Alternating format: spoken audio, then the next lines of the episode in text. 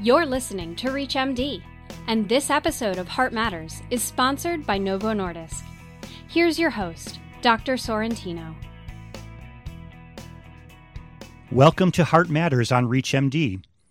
I'm Dr. Matthew Sorrentino, and here with me today to share his strategies for overcoming challenges in the implementation of the 2020 ACC expert consensus decision pathway on novel therapies for cardiovascular risk reduction in patients with type 2 diabetes is Dr. Sandeep R. Das. Dr. Das is a professor of medicine in the cardiology division at the University of Texas Southwestern Medical Center in Dallas and director of acute coronary care at Parkland Health and Hospital System. Dr. Das represents the American College of Cardiology on the American Diabetes Association Standards of Care and he co chaired the 2018 and 2020 ACC Expert Consensus Decision Pathways on novel therapies for cardiovascular risk reduction in patients with type 2 diabetes. Dr. Das, welcome to the program. Thank you very much, Dr. Sorrentino. I very much appreciate the invitation. To start us off, Dr. Das, all of us are very excited about some of the new novel therapies that not only help our patients with diabetes, but seem to have a cardiovascular benefit as well. What are some of the main updates coming from the 2020 expert consensus decision pathway? Thanks for the question. So, what really has happened since about 2008, the FDA has required large cardiovascular outcomes trials with every new diabetes drug introduced to the market. And since about 2016, we've had a string of very positive outcomes trials in the cardiovascular space in two broad drug classes. The first is sodium glucose cotransporter 2, or SGLT2 inhibitors.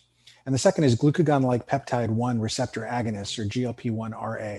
So, since 2016, we've had some really striking cardiovascular outcome benefits in these two drug classes. And that really prompted us to revisit the way clinicians should be taking care of patients with diabetes.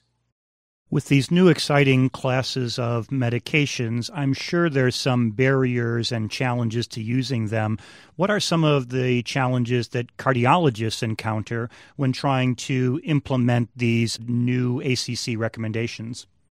Yes, so there definitely are challenges with uptake. I think the biggest challenge is almost a, a conceptual one, which is that people look at glucose lowering medications as the province of the diabetes care provider. So, much like we'd prescribe a statin to reduce the risk of heart attack, here we might prescribe an SGLT2 inhibitor to reduce the risk of heart failure, or prescribe a GLP 1 RA to reduce the risk of second heart attack.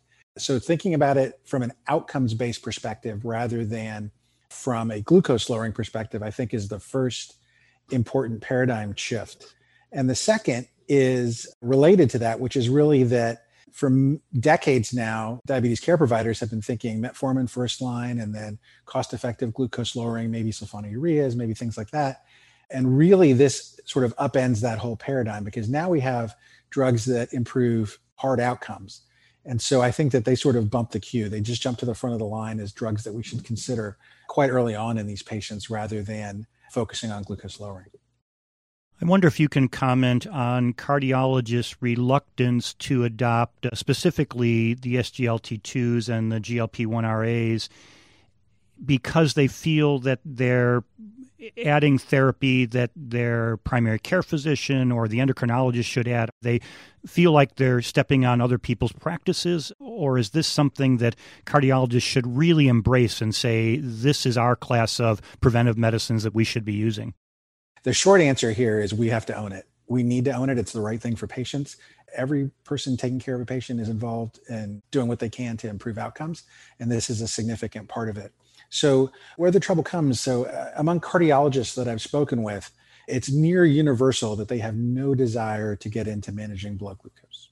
But that said, we've for many, many years sort of co opted the use of drugs like statins, as I mentioned before, where we don't really think of them in terms of an endocrine effect, we think of them in terms of a cardiovascular effect. So here, GLP 1 RAs and SGLT2 inhibitors, first of all, in the secondary prevention CVD context, so people with prior heart attack, stroke, or significant peripheral vascular disease, those patients have a fairly significant benefit reduction in recurrent events on the order of 10 to 15% reduction, relative risk reduction, with use of these new agents. And it looks like it stacks. So that's just a fantastic opportunity there to improve outcomes. And then there have been some more recent trials that are even more provocative. So the SGLT2 inhibitors specifically have kind of blown the doors off the heart failure world with a fairly massive reduction in combined endpoints of death or heart failure hospitalization in patients with depressed EF uh, out to about a 30% relative reduction. So these are drugs that are just massively beneficial to that subset of patients. There's also been data in patients that don't have diabetes. So interestingly enough, half of the time I prescribe these drugs, it's the patients that don't have diabetes. And so I always have to start that conversation with, you know, the pharmacist might tell you this is a diabetes drug, but here's why I think that it's important for you to have it. Also, there's great data on kidney outcomes with SGLT2 inhibitors. And now there's a real provocative result. There was a trial published recently in the New England Journal for a GLP 1 RA that showed a pretty substantial weight loss effect from these drugs. And the, a drug that effectively reduces weight loss while not having other serious concerns really has been kind of the grail of medicine for a while. Patients, it's very high on their list of things that they like. So having that as a quote unquote side effect of the drug is fantastic. There's just a lot of opportunities, I think, here to improve patient outcomes and improve things people care about. And so cardiologists absolutely should be in this space. For those just tuning in, you're listening to Heart Matters on ReachMD. I'm Dr. Matthew Sorrentino, and today I've been speaking with Dr. Sandeep Das, who's sharing his perspective on implementing the 2020 ACC expert consensus decision pathway on novel therapies for cardiovascular risk reduction in patients with type 2 diabetes. And as Dr. Das just mentioned, even some patients without type 2 diabetes, these drugs might have a role in helping cardiovascular risk reduction. You've mentioned some of these challenges in implementing these medications and these updates. What can we do? What are some strategies or resources that are available to help cardiologists understand these medications, understand the benefit, and have them begin using them in their practices?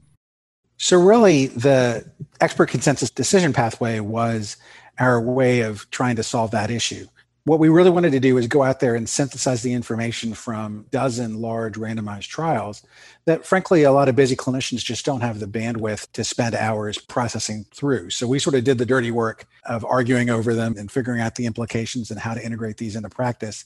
And then we put that together in a relatively concise form. So i guess with admitting the self-interest that i was one of the co-chairs of the group i'd encourage people to pull that JACC Journal of American College of Cardiology 2020 ACC expert consensus decision pathway for these drugs. And that would be a useful first step. So I have a lot of my colleagues who are still reluctant to use the SGLT2 inhibitors or the GLP 1 receptor agonists I think there's some fear about making the glucose go too low or side effects that they're concerned about. When you have a reluctant colleague, what do you tell them about these different medications to get them more ready to buy in and try using them? So, this comes up all the time. And what I do is I start by referring to the fact that the SGLT2 inhibitors have been tested in patients without diabetes. So the drug class got a bit of a bad rap. Everybody was very worried about the concept of euglycemic diabetic ketoacidosis and the concern that there could be significant glucose related problems. But now we know that these drugs are extremely well tolerated and safe, even in people without diabetes. So that should at least be reassuring that the drugs by themselves are not going to cause you a catastrophe. Similarly, the GLP-1 RA has just been tested in a large trial for weight loss in a large trial of obese patients without diabetes and again, no safety signal for hypoglycemia. So I think that side effects are important, but hypoglycemia is not really the main one. So let me just take a second and try to concisely summarize what I say to people. So for SGLT2 inhibitors, what they do is they provide sort of a ceiling to your serum glucose by making you pee out the excess. So you get this concept of euglycemic DKA, which is people can get diabetic ketoacidosis, but their glucose is not very, very high, their serum glucose, because they're urinating it all out. So it's not any different than regular garden variety DKA, and it's the same kind of thing that can cause it. But it's just that you can't be fooled by a normal serum glucose. So that's that piece of it. The complication that actually happens in practice is there's an increased risk of urogenital yeast infections. So in some patients who have a predisposition to getting those, that may be uh, challenging to implement. And the other thing is, is they haven't been tested in people with end-stage renal disease So that's another group where you have to be a little bit cautious about extrapolating data. For the GLP 1 RAs, the biggest thing about these drugs is they slow gastric emptying. So, what they can do is they can cause some loss of appetite. And if people eat big meals, they can actually cause straight up nausea. So, the real instruction there is to tell people to be careful, you know, eat smaller meals, adjust the dose gradually over time. And you may want to think very carefully if you had a patient that has a history of diabetic gastroparesis or a history of bariatric surgery, that those might be less appropriate patients for GLP 1 RAs. Have you found reluctance among uh, cardiologists using agents that are oral agents versus ones that are injectable agents? It's interesting. So, in the diabetes world, they're giving a lot of patients insulin, and there's no concern over, oh, well, it's just prohibitively difficult to teach people how to take insulin. That's not an issue, right? So, the diabetes clinics and providers are well set up to do that. In cardiology, we give some PCSK9s, we give some injectable drugs, but really, there is exactly what you said, which is a sort of barrier, almost a logistic barrier to giving these drugs that have to be injected. Now, these are sub-Q injections. They're given via a pen, just like the diabetes drugs. Really easy. So I think it's a bit more of a psychological issue than it is an actual issue. The teaching is very, very simple. But that said, it, it is an issue. There's one oral agent. I don't know if we're going to see another big trial, but at least in the one trial, the results were quite similar in the GLP 1 space to the injectable agents. So we may see a push to sort of a proof of concept that you can get these agents orally. So we may see a push to that, but I don't know that necessarily we need that so much. I think that we can tell our patients that this is a drug that reduces your risk of heart attack, reduces your risk of stroke. It's going to be a, a little bit of a needle stick once a week or once a day. But I think patients are pretty interested in getting better and avoiding bad outcomes. So I think that we can engage them to be our allies in this fight. To round out our discussion, do you have any final words of wisdom from the expert consensus decision pathway that you would really like our audience to know about? Thanks for asking that. It's been a super fun discussion. I think that coming from an academic setting, there's really a lot of opportunities to leverage didactics. We have formal talks probably an hour a day of some sort. And so there's a lot of opportunity to work that in and, and educate that way. We also interact a lot with trainees. And so that by precepting and, trainee clinics, et cetera, there's an opportunity to sort of encourage younger people to use that. For the busy practicing clinician, it's a little bit different because you're usually by yourself and you're usually just working really hard on being efficient and getting through a large number of patients, although you're equally committed to trying to provide high quality care. So I think in that context, especially something like the expert consensus pathway, it can be super helpful because it can sort of distill and systematize your thinking in a way that's a little more easily grasped than perhaps the full complex guidelines. In terms of guidelines, the ADA standards of care have done a fantastic job of updating their guidelines very rapidly in response to emerging data. Well, this has been a great discussion, Dr. Das. Thanks for providing these important insights into the 2020 ACC expert consensus decision pathway on these novel therapies for cardiovascular risk reduction. It was great having you on the program today. Thanks very much, Dr. Sorrentino. I greatly appreciate the invitation. It's been fantastic. This program was sponsored by Novo Nordisk.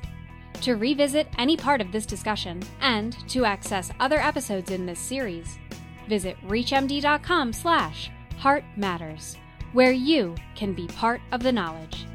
Thank you for listening.